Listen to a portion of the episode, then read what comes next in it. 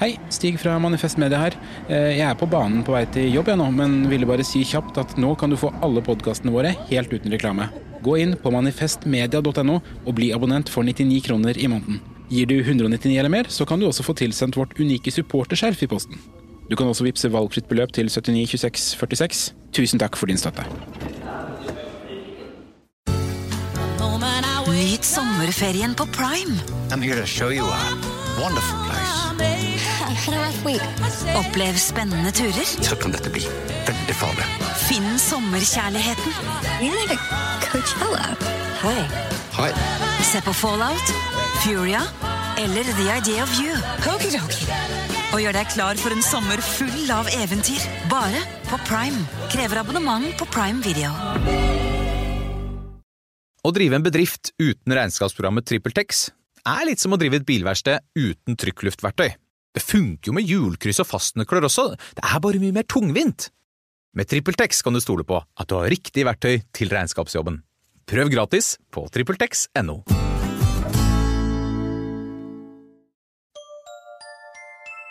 Liker du denne podkasten? Manifest Media er folkefinansiert, og vi er derfor avhengig av din støtte. Vips valgfritt beløp til 79 26 46, eller gi et fast månedlig beløp på manifestmedia.no slash supporter.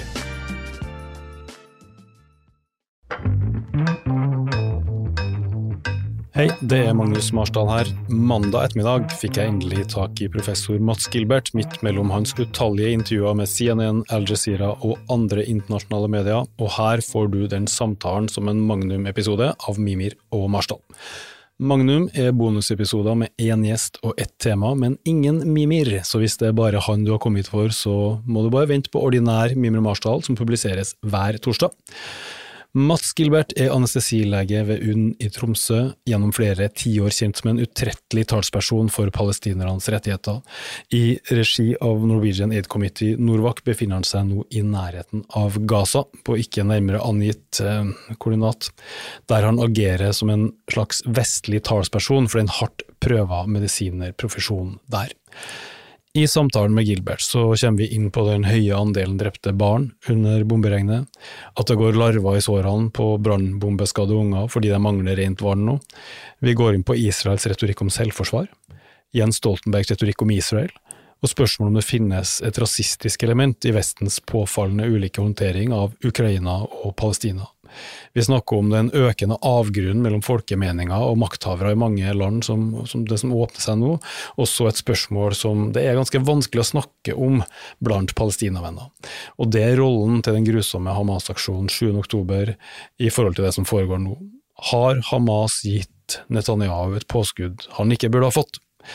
Det føles nesten umulig å stille det spørsmålet, fordi det så lett misforstås som å legge ansvaret på offeret, vil si det okkuperte folket som nå massakreres foran øynene på oss, og la meg være helt tydelig.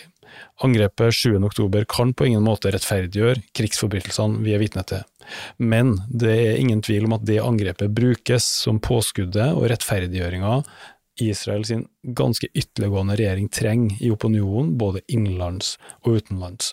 Og det må være lov å spørre hva Hamas egentlig forsøkte å oppnå her, og hvordan den politiske taktikken der bør oppsummeres i ettertid. Det er antageligvis altfor tidlig å komme med det spørsmålet der, jeg må kanskje bare innse det, men jeg prøver overfor Gilbert likevel, og du får straks høre hvordan det gikk. Først Overraskende mange er ikke klar over at du får opp hver nye episode i spilleren automatisk hvis du bare abonnerer, og det gjør du med et trykk, enten det er i Spotify eller hos Apple. Trykk på den knappen der det står 'følg'.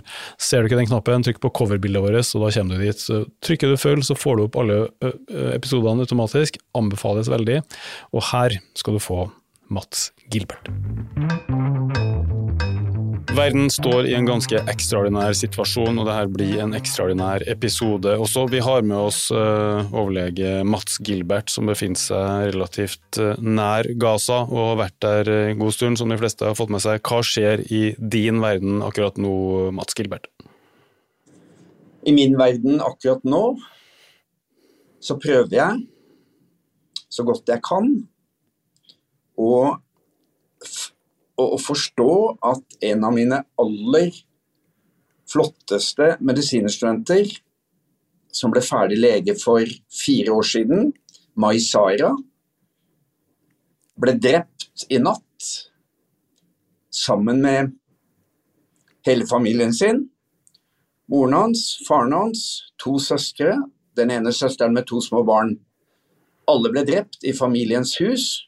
Broren som var ute for å handle, overlevde. Maisara var en flott person. Han var en av de beste organisatorene jeg har kjent. Han var med på å starte opp et stort uh, opplæringsprogram der palestinske medisinerstudenter lærer lokalbefolkningen livreddende førstehjelp.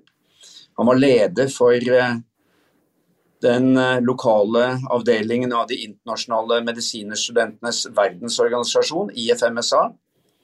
Han var ekstremt varm og høflig. Han var arbeidsom, han var pliktoppfyllende. Han var et tvers igjennom ekte menneske og ville bli en strålende doktor. Og han drepte de i natt. Hvordan fikk du beskjeden om det som har skjedd? Jeg fikk beskjeden fra eh, en gruppe med eh, unge palestinske leger som jeg har vært med på å undervise. Og vi er en gruppe som driver med forskning og med utvikling av helsevesenet. To av disse veldig dyktige doktorene har blitt håndplukket til jobber i WHO-hovedkvarteret i Genéve.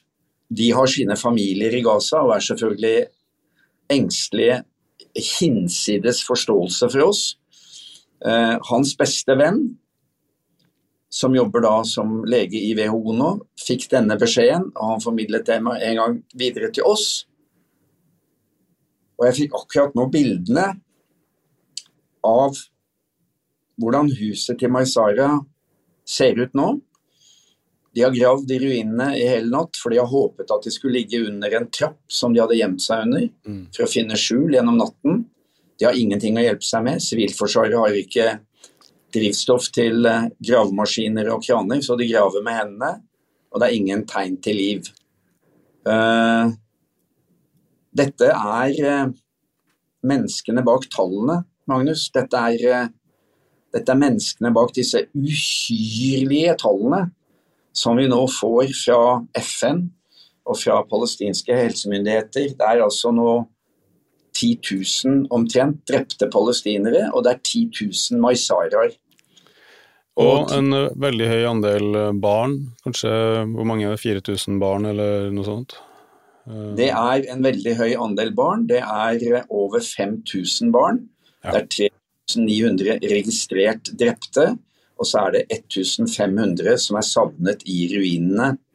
Og jeg vet ikke om noe annet punkt i menneskenes historie at eh, det var mulig å drepe over 5000 barn i løpet av noen få uker i noe som ble kalt for selvforsvar. Dette er en mørk og dyp kløft i menneskenes historie, der vi som alminnelige mennesker står på den ene siden, og der maktas representanter står på den andre siden og roper Israel har rett til å forsvare seg. Verdens gater fylles med millioner av mennesker. Fra Asia til Sør-Amerika, til Afrika, til Europa, til USA. Alle roper 'stopp bombingen', alle roper 'redd Gaza', alle roper 'vi ser gjennom løgnene'. Dette er ikke selvforsvar, dette er en utryddelseskrig mot det palestinske folket.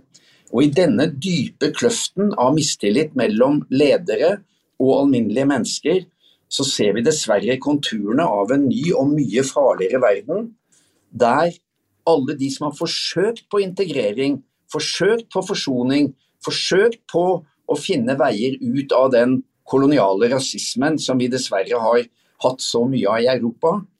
Vi mister nå helt fotfestet. For det mine venner her i den arabiske verden sier, det er sånn er dobbeltmoralen til Vesten.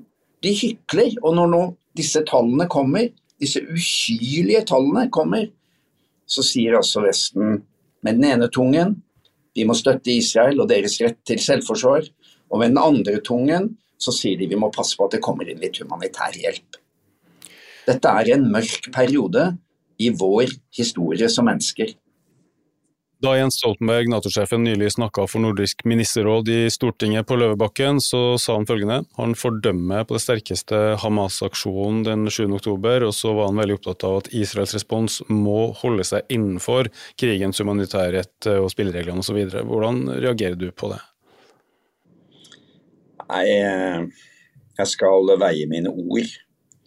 Jeg forstår ikke at et eh, oppegående, intellektuelt menneske ikke ser forbindelsen mellom den ukrainske kampen mot den russiske okkupasjonen og deres legitime rett til å forsvare seg med våpen, som vi støtter, som regjeringen støtter, som Nato støtter, som USA støtter med milliarder av kroner og massevis av våpen, og det palestinske folkets rettmessige kamp mot den israelske okkupasjonen, som er altså lovstridig Ekspansjonen av koloniene på Vestbredden er lovstridig. Den kollektive avstraffelsen av de 2,2 millionene i Gaza er lovstridig. Bombingen av sivile mål er lovstridig.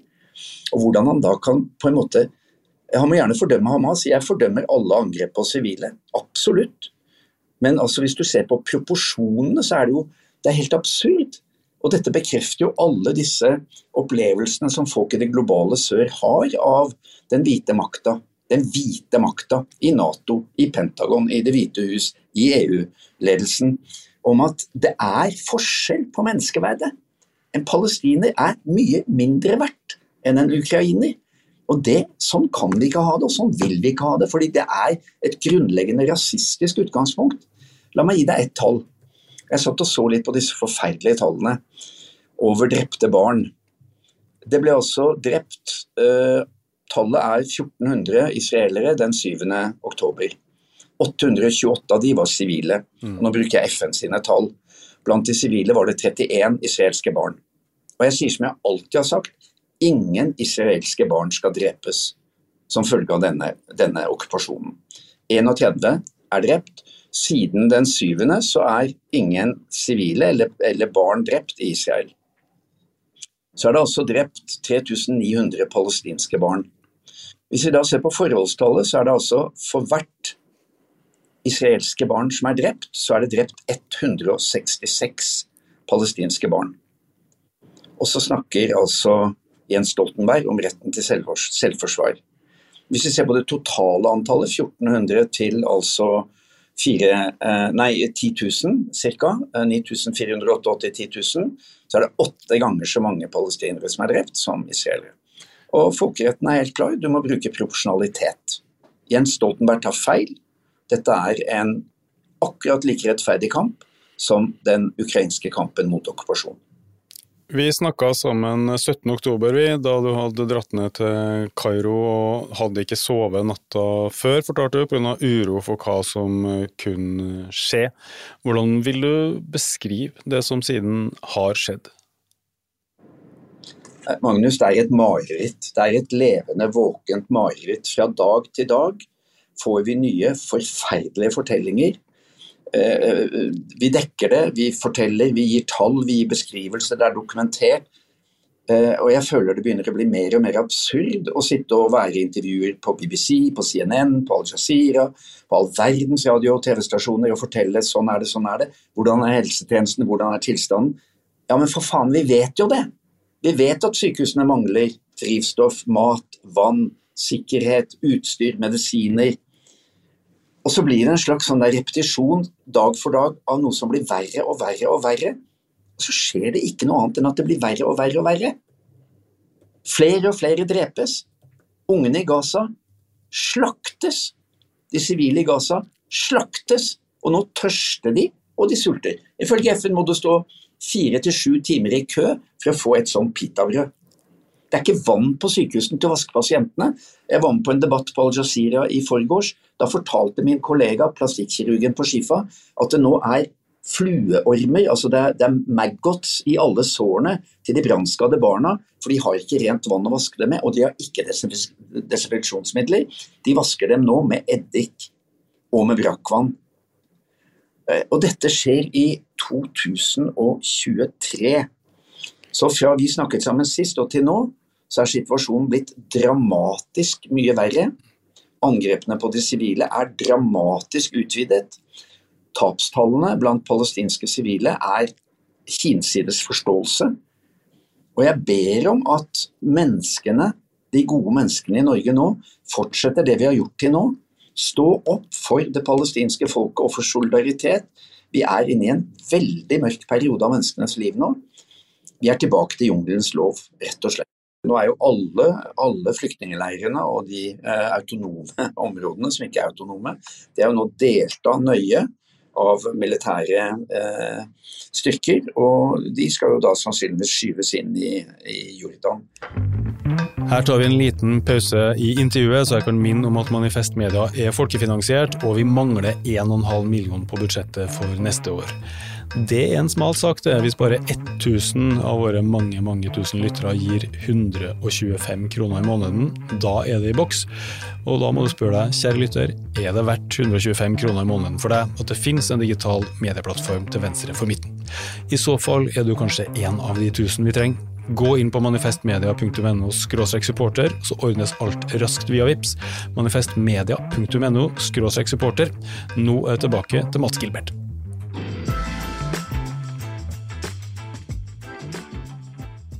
Hva sier, hva sier de palestinerne du snakker om, om situasjonen eh, på det her større bildet? da? Altså ting er jo den uhyrlige sivile lidelsen og kampen for overlevelsen, som da selvsagt står først på dagsordenen for alle, men det er større bilde om hva Israel egentlig holder på med, og hvordan er diskusjonen? Nei, Det unisone som jeg får fra mine kolleger uh, i Gaza, om det nå er uh, erfarne, gamle, britisk utdannede spesialister, eller det er unge, dyktige kirurger eller ambulansearbeidere eller medisinstudenter, så sier de følgende. De sier vi blir utryddet mens verden ser på. Vi blir slaktet for fote, sa en, mens verden rolig aksepterer det. En annen sa vi er utsatt for et massemord uten at noen som kan ha makt til å stoppe det, er villig til å stoppe det. Og dette er jo mennesker som jeg har kjent i 25 år. Dette er eh, doktor N og doktor L, jeg kan ikke si navnene deres, for de er jo redde for at de vil bli oppsøkt av israelsk etterretning hvis, hvis de kommer ut. Dette er altså hardt arbeidende, sindige folk. 75% av de 2,2 millionene i Gaza er flyktninger. Som jo egentlig bodde i disse landsbyene som ligger rundt Gaza, og som nå var, var eh, mål for dette angrepet. Men, men, men ikke glem at de ser på det som skjer, som en del av motstanden mot kolonimakten Israel. De snakker ikke om Hamas, de snakker om motstanden. De snakker om the resistance. Og i den motstandskampen så er alle med, akkurat som, akkurat som vi, alle våre foreldre var med eh, i før 45. Om det var å dele ut illegale aviser, eller å gå med binders, eller det var å, å, å sprenge eh, trikkeskinner eller, eller, jernbanelinjer, eller skip, så var det en del av den folkelige motstanden mot en okkupasjon som ingen ville godta. Det er det samme i Gaza på Vestbredden. Det er en folkelig svær bevegelse mot en okkupasjon. Og de er helt klare på at Vesten avslører seg gjennom sin ekstreme dobbeltmoral og sin unisone støtte til Israel. Det er jo lett å sitte på avstand og være kritisk til Hamas, og det har jeg også tenkt eh, å gjøre. Og med den ytterliggående innmarsjen i Netanyahus regjering, som han har akseptert for å redde sitt eget skinn og sluppe løs, eller sluppe til krefter der som tidligere var helt uspiselig for de fleste seriøse folk i Knesset, kanskje. Folk som har bilder av eh, dømte terrorister, massemordere hengende på veggen, og nærmest en sånn Behring Breivik-karakter som blir hylla, og han sikkerhetsministeren er der. Eh, når man vet det, da, så er det jo lett å se at de trenger et påskudd for å gå løs på det området her med etnisk rensing, og Hamas har jo gitt dem det påskuddet. Og jeg mener jo at det ikke legitimerer noe som helst det som foregår, men det mener jo store deler av israelsk opinion. Og jeg vil jo tro at det er nærmest umulig å ha en kritisk debatt om det blant palestinerne, for nå handler det om overlevelse. Så da klandre noen for noe som helst, det er antageligvis ikke på dagsorden. Men likevel, hva slags politisk handling var den aksjonen 7.10? Jeg skjønner det fortsatt ikke, og den eneste sannsynlige konsekvensen var jo at det skulle bli et påskudd for den typen grusomheter som Israels regjering nå tydeligvis kan tillate seg. Så er du der at du kan reflektere over det, og hva slags ansvar egentlig Hamas-ledere tross alt også bærer for å ha gitt det påskuddet? Jeg tror du må bo i Norge og ha vann i springen og varmt vann i dusjen og mat i kjøleskapet. Og du kan sende ungene på skolen uten at de risikerer å bli helt urin i huet på fra israelske bosettere i, eh, på Vestbredden. Eller du, du, kan, du, kan, trygt dra på jobb og få lønna di. Du kan trygt dra til utlandet og gå på studier, studietur. Du kan trygt legge deg om natta uten å være redd for at huset ditt blir bomba. Du kan trygt føle deg som et helt respektert menneske uten å måtte krype for en okkupant som gjør hver eneste dag til en ydmykelse. Og nå har altså befolkningen i Gaza vært under en ekstrem blokade i 16 år. Jeg var i Gaza senest i juni. Jeg snakket med mange av mine gode eh, samarbeidspartnere, medisinstudenter. Jeg snakket med én kvinnelig, nettopp ferdig doktor. Veldig eh, Altså veldig godt belest, driver med musikk, skriver litteratur, poesi. Og hun sier jeg støtter ikke Hamas, men jeg støtter det de gjør 100% for det er ingen andre som beskytter oss. Det er ingen andre som beskytter oss. Og vi, er, vi blir utradert langsomt. Vi er utsatt for en langsom død her i Gaza. Den langsomme døden består av at vi sulter, vi har ikke vann, vi har ikke strøm, vi har ikke verdighet, vi har ikke bevegelsesfrihet. Denne seigpiningen har vi prøvd å finne utveier på. For tre år siden så gjorde vi det Vesten ba oss om, ikke-voldelige demonstrasjoner. Vi organiserte The Great March of Return. Dere husker den lange marsjen hjem, hvor de gikk hver fredag til dette gjerdet. Det er jo ikke en grense, det er et gjerde forsterket med israelske styrker på den andre siden, og protesterte mot blokaden og sa vi vil være frie mennesker. Hva skjedde? Det er viktig, viktig å minne om, også, for mange har jo sagt til meg hvorfor i alle dager forsøker de ikke ikke-voldelig motstand? Det gjorde de! Det gjorde de! Vi har alle dataene fra den ikke-voldelige demonstrasjonen som pågikk i halvannet år, var det vel. Mm. De ble slakta det lå altså israelske skarpskyttere, hundrevis, og skjøt dem. Og hvor skjøt de? Skjøt ikke for å drepe, de skjøt først og fremst i leddene.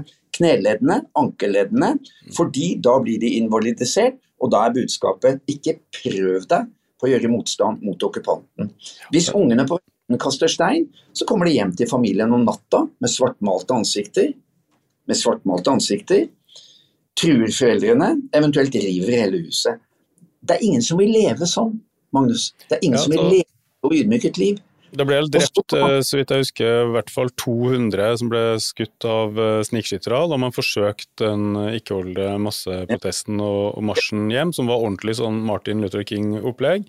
Så det mm. hjalp ingenting. Men når jeg nå spør om det politiske problemet, som er at Hamas sin aksjon kunne brukes, og blir brukt i Israels opinion til å sette i gang de myrderiene som foregår nå, så igjen, det, du sier jo at at, eh, at, vi må forstå desperasjonen i situasjonen deres. Og det er veldig vanskelig å forstå når man lever mitt liv i Norge, det er det ingen tvil om. Men eh, det er jo likevel det her politiske problemet, da, at eh, de har gjort noe som fungerer som det påskuddet. Og når tror du de skal oppsummere det her? Jeg spør en gang til. Jeg. Nei, altså Det ligger implisitt i spørsmålsstillingen ditt at, eh, at uh, de israelske angrepene nå er palestinerne sin skyld. Nei, det er ikke det. Det, det er ikke ja. det, men, det, men de, de, det, er ikke deres skyld, men det kan brukes som et påskudd. Og de har jo, som du påpeker, også drept uh, noen titalls uh, barn, som fungerer veldig sterkt som emosjonelt påskudd. Og hvorfor skulle de gi den regjeringa et sånt påskudd? Det er ikke snakk om å gi den regjeringen et påskudd.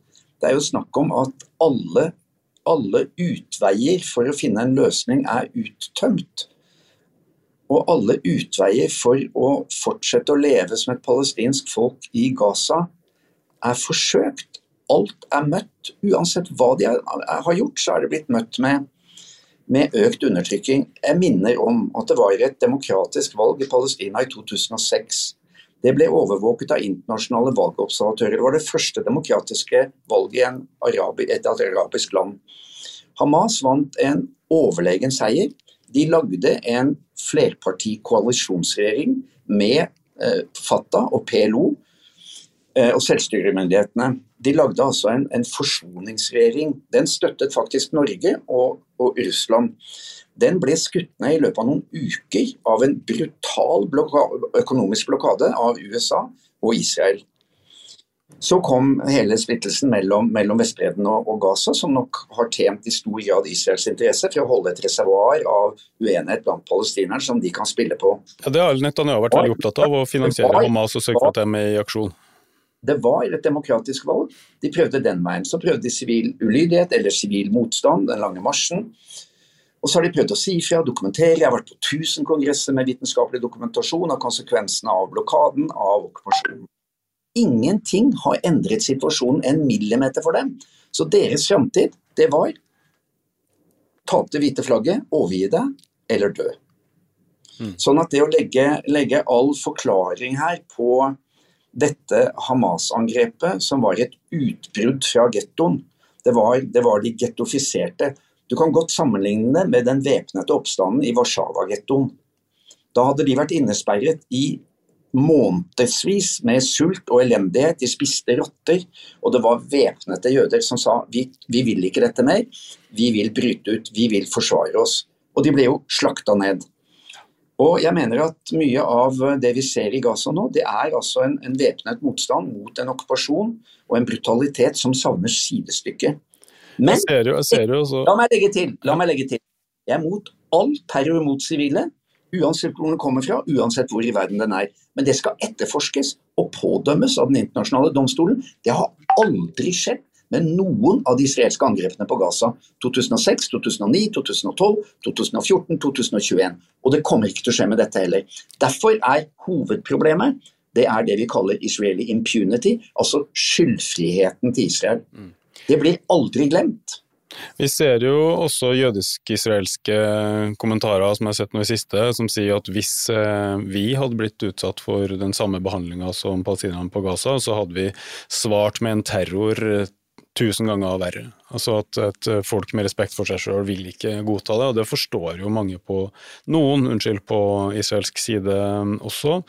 Og også flere av dem som eh, Vi har mange eksempler på folk som har blitt ramma av de tidligere Eh, selvmordsbombene som Hamas drev med før i tida, som eh, da ikke reagerer sånn som man ville ha trodd, med å hate palestinere sterkere enn noen gang, men tvert imot spør seg hva er det som får en ung mann til å ta livet sitt på den måten her, hva slags forhold er det vi har satt dem under, da. La oss se litt på forholdet mellom det som skjer nå og tidligere kriger. Du har jo nevnt flere, det har vært flere angrep på Gaza, det har vært flere stridigheter i regionen der Israel eh, da dreper mange flere enn andre gjør. Hvordan er Vestens stemme og reaksjoner nå sammenligna med tidligere? Verre enn noen gang. Verre enn noen gang. Fordi at nå plutselig roper dette hylekoret at nå har vi virkelig fått bevis for at Israel har rett til å forsvare seg. Mm. Eh, og det, det, viser seg jo i at det er en veldig mye mer aggressiv retorikk mot palestinerne og deres rett til å forsvare seg. Spørsmålet er jo har en okkupant rett til å forsvare seg mot de okkuperte? Eller er det de okkuperte som har rett til å forsvare seg mot okkupanten? Og, og dette er jo ikke noe, det er ikke noe T-selskap, dette her. Altså, De militære metodene Israel har brukt mot palestinerne siden 1948, de er så brutale at det er, eh, det er nesten ikke til å tro. Og, og, det at det da bygger seg opp en militant motstand mot dette regimet, som blir stadig mer brutalt også i sin eksplisitte rasisme, som du var inne på, i sin eksplisitte eh, erobringspolitikk og den eksplosive økningen i kolonietableringer på Vestbredden, det er jo klart at det bygger seg opp en veldig sterk motstand eh, mot å, å, bli behandlet på den måten. Men en del av den vestlige reaksjonen, eh, og, kan, det ha sammenheng med liksom monsterifiseringa av Hamas? At Hamas har blitt eh, lagt ut som en slags IS-aktig islamistisk terroristisk bevegelse i vestlig opinion, og at man fra Israels side forsøker veldig å si at det her er det samme som, som IS. Altså, du må, du må kunne historia di veldig dårlig hvis du sier det. For er det noe, er det noe som, som, Hamas har slåss mot i Gaza, så er det jo nettopp IS. Mm. Men, men, dette er jo ikke noe nytt. Jeg var jo i Beirut i 1982 og jobba som lege. Da var det ikke Hamas som skulle drepes, da var det PLO og Fatah. Ja, for de var også regna som terrorister som ikke kunne forhandles med. Da jeg var i Beirut i 82, så var det altså ledelsen for den da væpnede motstanden nemlig Fatah og PLO, som skulle drepes. Jeg var der først i 81. Da bombet de Fakahani, som var hovedkvarteret til PLO og Fatah. Og dette var jo før Oslo-avtalen. Lederen deres het Yasir Arafat, Abu Ammar på arabisk. Han sa vi må gjøre væpna motstand. Og det var jo det som var det nye med PLO. Så hadde de masse forskjellige typer aksjoner som ble fordømt, og som burde fordømmes, med eh, flykapringer og terror mot sivile. Men så ble det etter hvert en mer spissa eh, militær motstandskamp. De eh, var da i Libanon, og eh, hva gjorde Israel? Jo, de invaderte Libanon. De beleiret Vest-Beirut, kuttet vann, mat, forsyninger, strøm og medisinske forsyninger, og bomba Vest-Beirut dag og natt gjennom de to månedene eh, sommeren 1982, som endte med den forferdelige Sabra og Shatila-massakren. Og Da var retorikken akkurat den samme. Disse er terrorister. Vi er nødt til å kutte hodet av slangen. Sharon, som var forsvarsminister, kalte dem insektene. Altså Det har hele tiden vært et budskap om nåde den som våger å gjøre motstand mot vår okkupasjon, og nåde nåde den som plukker opp en sprettert, en stein, en kalasjnikov eller en geriljabevegelse. Sånn at retorikken er prikk lik. Det som er kjernen her, er at enhver som våger seg på en organisert og væpna motstand mot okkupanten, som de har rett til etter folkeretten, de skal slaktes. Hamas er ikke poenget. Poenget er motstand mot okkupasjonen. Og Du kan nevne mange andre folk, du kan nevne tamilene, du kan nevne kurderne osv. Men alle har jo slåss mot okkupasjon, akkurat som vi gjorde. Men det, det, uhyggelige nå, det er at i dette bildet vi har nå, så er det på en måte slik at den russiske soldaten er på en eller annen måte lik den ukrainske soldaten. Men i Gaza så er den palestinske motstandsmannen og den palestinske kvinnen og det palestinske barnet, de er nede på en, ca. en hundredel i verdi av de som okkuperer. Dette rasistiske elementet er heller ikke noe nytt. Hvis du går tilbake til kolonitiden i Afrika, den belgiske koloniseringen, den franske koloniseringen av Algerie, det var altså blodige utryddelser av den opprinnelige befolkningen. Akkurat som vi, når vi kom til eh, USA som immigranter eller kolonister, drepte og slakta lokalbefolkningen for fote. De sitter i reservater og spiller kasino og drikker, drikker seg til døde. Nå, nå har du beskrevet den, den statlige holdninga fra de fleste vestlige land som eh, verre enn noen gang i den eh, grusomme situasjonen som utspiller seg eh, nå. Mens vi ser samtidig ganske mange demonstrasjoner også blant yngre amerikanere, særlig de som stemmer demokratisk, som er mer pro-palestinsk enn på lenge. Eh, hva tror du om forholdet mellom opinionen og statsledelsene i Vesten nå det, i det spørsmålet her? Nei, Som jeg sa i stad, så er eh, gapet mellom gata og makta det er bunnløst nå. Og Det er interessant, fordi at eh, veldig mye av denne retorikken om se hvor ferdig de var, de angrep oss og de drepte sivile, og det viser at veldig mye av disse løgnene med voldtekter og, og, og dekapiteringer, det viser at det ikke er sant. Jeg fikk akkurat en video fra Gaza nå, forresten, av et barn uten hode. Eh, forferdelige bilder. Eh, og jeg gjentar altså 3900 drepte palestinske barn. Kløff, og dette har, dette har godtfolk skåret gjennom. Er, jeg har ikke sett en eneste stor demonstrasjon til støtte for Israel. Ja. Men jeg har sett altså alle disse bildene av elver av mennesker, millioner av mennesker over hele verden. I USA ikke minst, den siste nå i helgen i Washington. London en halv til kvart million. Tyskland, hvor de prøver å forby det. Store demonstrasjoner i Oslo. Jeg, jeg hadde appell i kabelvåg på nett. Tromsø. Eh, Malaysia, kjempedemonstrasjoner. To-tre millioner. Det gir meg håp. Det gir meg tro. Det gir meg følelsen av en form for varme tilbake. At gode folk, mennesker av alminnelig karakter som deg og meg, som ikke sitter med makt, de ser gjennom dette. Og de ser at dette er urettferdig, det er umenneskelig, det er en okkupant og en okkupert, og da har de rett til å gjøre motstand. Og det gir håp. Nå har vel eh, altså, den amerikanske senatoren Bernie Sanders vært ganske tydelig på hvem som egentlig eh, finansierer og muliggjør den krigen, og at USA i prinsippet kan eh, gripe inn i å stoppe det her på ti minutters varsel. Hvis de sier vi støtter ikke dere militært og økonomisk mer, så vil Israels regjering måtte tenke seg om og inngå i forhandlinger av våpenhvile, hva som helst. Og det gjør jo ikke USA, de har jo tvert imot fordømt forslag om våpenhvile, noe som gir meg bakoversveis. Og de har jo vært helt entydige i sin støtte til det som stadig flere lurer på om bør diskuteres som et mulig folkemord, selv om selve begrepet er omstridt. Og det begrepet bryr meg ikke så veldig mye om heller, fordi jeg ser hva som skjer, og det er egentlig samme for meg hva du kaller det sånn juridisk. Um, og jeg lurer litt på det her altså med USA sin rolle i forhold til norske kommentatorer, vestlig opinion generelt, fordi den er jo så uhyrlig.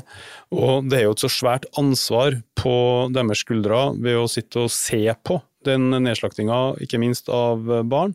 Men det er samtidig vår nærmeste og viktigste allierte, som på et eller annet vis også drar oss inn som ja, på det laget. da. Og Det tror jeg skaper masse kognitiv dissonans hos en del folk, og gjør det vanskelig for dem å snakke ærlig og tydelig vi nevnte jo Jens Stoltenberg her tidligere, om det som foregår, fordi det impliserer jo det som for mange da er vårt lag. Hva tenker du om det her, altså Norges innveving i, i det opplegget her? USA kan stoppe dette på en time. Eh, og Det er også grunnen til at jeg har prioritert USA siden 2009. Har jo jeg vært og forelest i USA to-tre-fire ganger i året på universiteter og på solidaritetskongresser osv. Fordi det er, eh, som du sier, USA som sitter med nøkkelen, og det er helt åpenbart. Eh, men USA støtter det jo, fordi USA er en kolonimakt. USA er selv en kolonisator. Og dette føyer seg jo inn i rekken av komplett mislykkede politiske katastrofer. Libya, Irak, Afghanistan. altså Alt dette kommer nå opp igjen i, i samtalen her i det globale sør. Alle disse eh, fiaskoene til USA med løgner, med bedrag, med påskudd. Men husker ikke Colin Powell i Sikkerhetsrådet som står med noe hvitt pulver og sier det her er uh, weapons of mass destructions. Altså, det er en sammenhengende serie løgner og fiaskoer. Men det de er opptatt av, det er at det har kostet mange færre hvite liv enn brune og gule og svarte liv. Og dette rasistiske elementet i utenrikspolitikken det blir så ekstremt tydelig nå i Gaza. Eh, og det er jo veldig positivt da, at eh, for det første at stadig flere politikere i USA sier det samme. Og vi ville jo ikke trodd for ja, i 2014 at det skulle sitte en gjeng med tøffe muslimske kvinner i Kongressen og, og støtte palestinerne. Eh, og, være modige og si at det er vi som har ansvaret. Det er nå det ene. Men det andre er den amerikanske gata, som helt tydelig skjønner dette. Og så er det veldig, veldig viktig å huske at det er utrolig mange jøder i USA som både har organisert Jewish Voices for Peace, Alternative Voices for Peace osv., som sier helt klart og tydelig dette er USAs ansvar. Og, og Biden og Blinken de har ikke, jeg sier, de har ikke blod på hendene. De, de er som de har bada i blod. De er fullstendig ansvarlige. Og at de kan fortsette å se på at Israel bomber sykehus med dette latterlige påskuddet om at det er kommandosentre. Ja, de trengte ikke det engang da de bomba det tyrkiske sykehuset, kreftsykehuset. De bomba El Ahli Arab-sykehuset, det kristne sykehuset. Nå i natt bomba de barnesykehuset, Nasser-sykehuset. De bomba Rantissi-sykehuset, som er kreftbarnesykehuset. Og de bomba også det eneste psykiatriske sykehuset i Gaza. Hva slags, hva slags altså Når du ikke prøver å stoppe det, og si til Israel at du, nå skrur vi av rakettforsyningene hvis ikke dere kan følge folkeretten. Det er virkelig det store dilemmaet. Og at norske politikere ikke har vett og moral og hjerte til å prøve å tenke noe sjøl, bare lusker etter som en annen bannhund etter USA, det er skammelig. Og jeg ber dere norske politikere, dere skal også ha et navn i historiebøkene, og nå er det på tide å si alvorlig og tydelig og høyt klart ifra at Norge vil ha våpenhvile, og vi vil innkalle den israelske ambassadøren. Jeg syns faen meg vi skulle utvist han. Men uh, Norge har vel tatt til orde for våpenhvile, eller har vi ikke det? Ikke vi på våpenhvilelaget? Nei, ikke stemmen, og alt, alt, de sier, uh, så starter de jo med vi, vi, vi støtter Israels rett til å forsvare seg. Mm. Eh, hvor er palestinernes rett til å forsvare seg, da? Der er det bare ett stempel, og det er Hamas terror. Men det, er, det holder ikke. Sorry, du må tenke sjøl. Mm. Du må tenke utafor den retorikken som, som Biden og Blinken tvinger Norge til. Eh, vi husker jo alle da Kristin Halvorsen da hun ble finansminister og sa nå skal vi gå til eh, boikott av israelske varer og tjenester. Da skrev Jonas Gahr Støre brev til eh, Connie. Condoleezza Rice, som da var utenriksminister i USA, sa 'Dear Connie, I apologize'. Han ba om unnskyldning for at en av hans egne ministre hadde gjort noe så uhyrlig som å foreslå boikott av israelske varer og tjenester. Som hele Norge var med på mot apartheidregimet i Sør-Afrika. Til slutt et spørsmål om uh, hvordan det går nedi her. Du har jo dratt ned for å kunne bidra medisinsk og ikke sluppe inn i området. og Dermed så har det jo blitt en politisk opinionsjobb da, i alle verdens medier og sånn. Uh, men hvordan ser det an ut nå? Folk har gjort noe medisinsk arbeid i det hele tatt? Nei, vi gjør jo ikke det, for vi er jo ikke nær pasientene. Vi er jo ikke inne i Gaza, det er der vi ønsker å være. Men, men er det mulig å komme inn? Ingen slipper inn. Ingen slipper inn hvis ikke Israel sier ja. Og det, det gjelder dessverre i Rafa. Alle hjelpesendinger kontrolleres av Israel. De har full kontroll, og deres plan er å få ut alle utlendinger, også palestinske utlendinger altså med dobbelt uh, statsborgerskap. Det er jo ingen palestinere som har statsborgerskap, men alle de, det er mange hundre som har, som har amerikansk, europeisk, norsk statsborgerskap, de skal ut. Så skal alle de hvite hjelpearbeiderne og FN-ansatte ut. Og så skal de fortsette myrderiene sine uten at det finnes noen forstyrrende elementer at vi kommer til å drepe en canadier eller vi kommer til å drepe en nordmann. Ingen skal, det er ingen journalister fra Vesten inne i Gaza. Det er kun arabiske journalister. Mm. De er drept for fote, de også. Det er over 30 som er drept. Det er ingen utenlandske helseteam som kunne komme til å snakke og fortelle Vesten med blondt hår og blå øyne hva som skjer.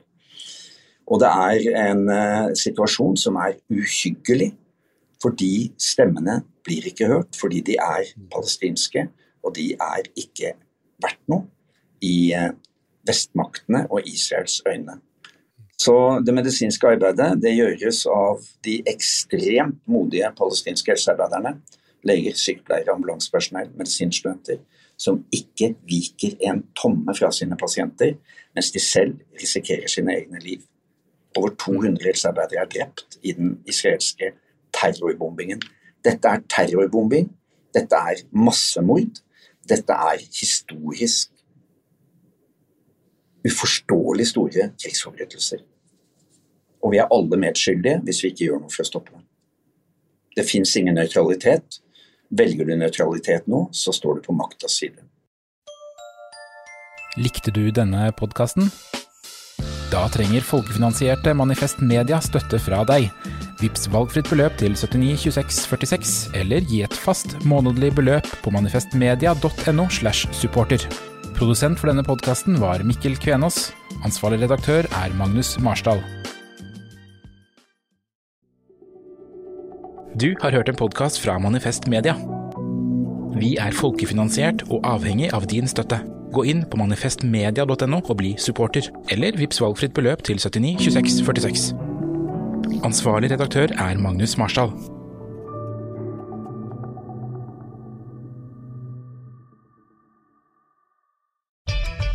Kan kundene dine betale slik de ønsker?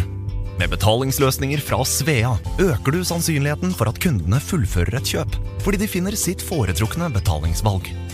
Svea vår jobb, din betalingsløsning. Enklere, raskere. Nå er det maifest i Kiwi. Det feirer vi med å presse prisene på frukt og grønt, reker, wienerpølser og mye annet. På 250 gram Ali filtermalt kaffe presser vi prisen fra 38,40 helt ned til 27,90. På seks stykk First Price kronis med jordbær eller sjokolade presser vi prisen fra 33,40 helt ned til 19,90. Og på seks ganger halvannen liter Coca-Cola Zero setter vi prisen til 79 pluss pant. For det er vi som er prispresserne. Og vi i Kiwi gir oss aldri på pris.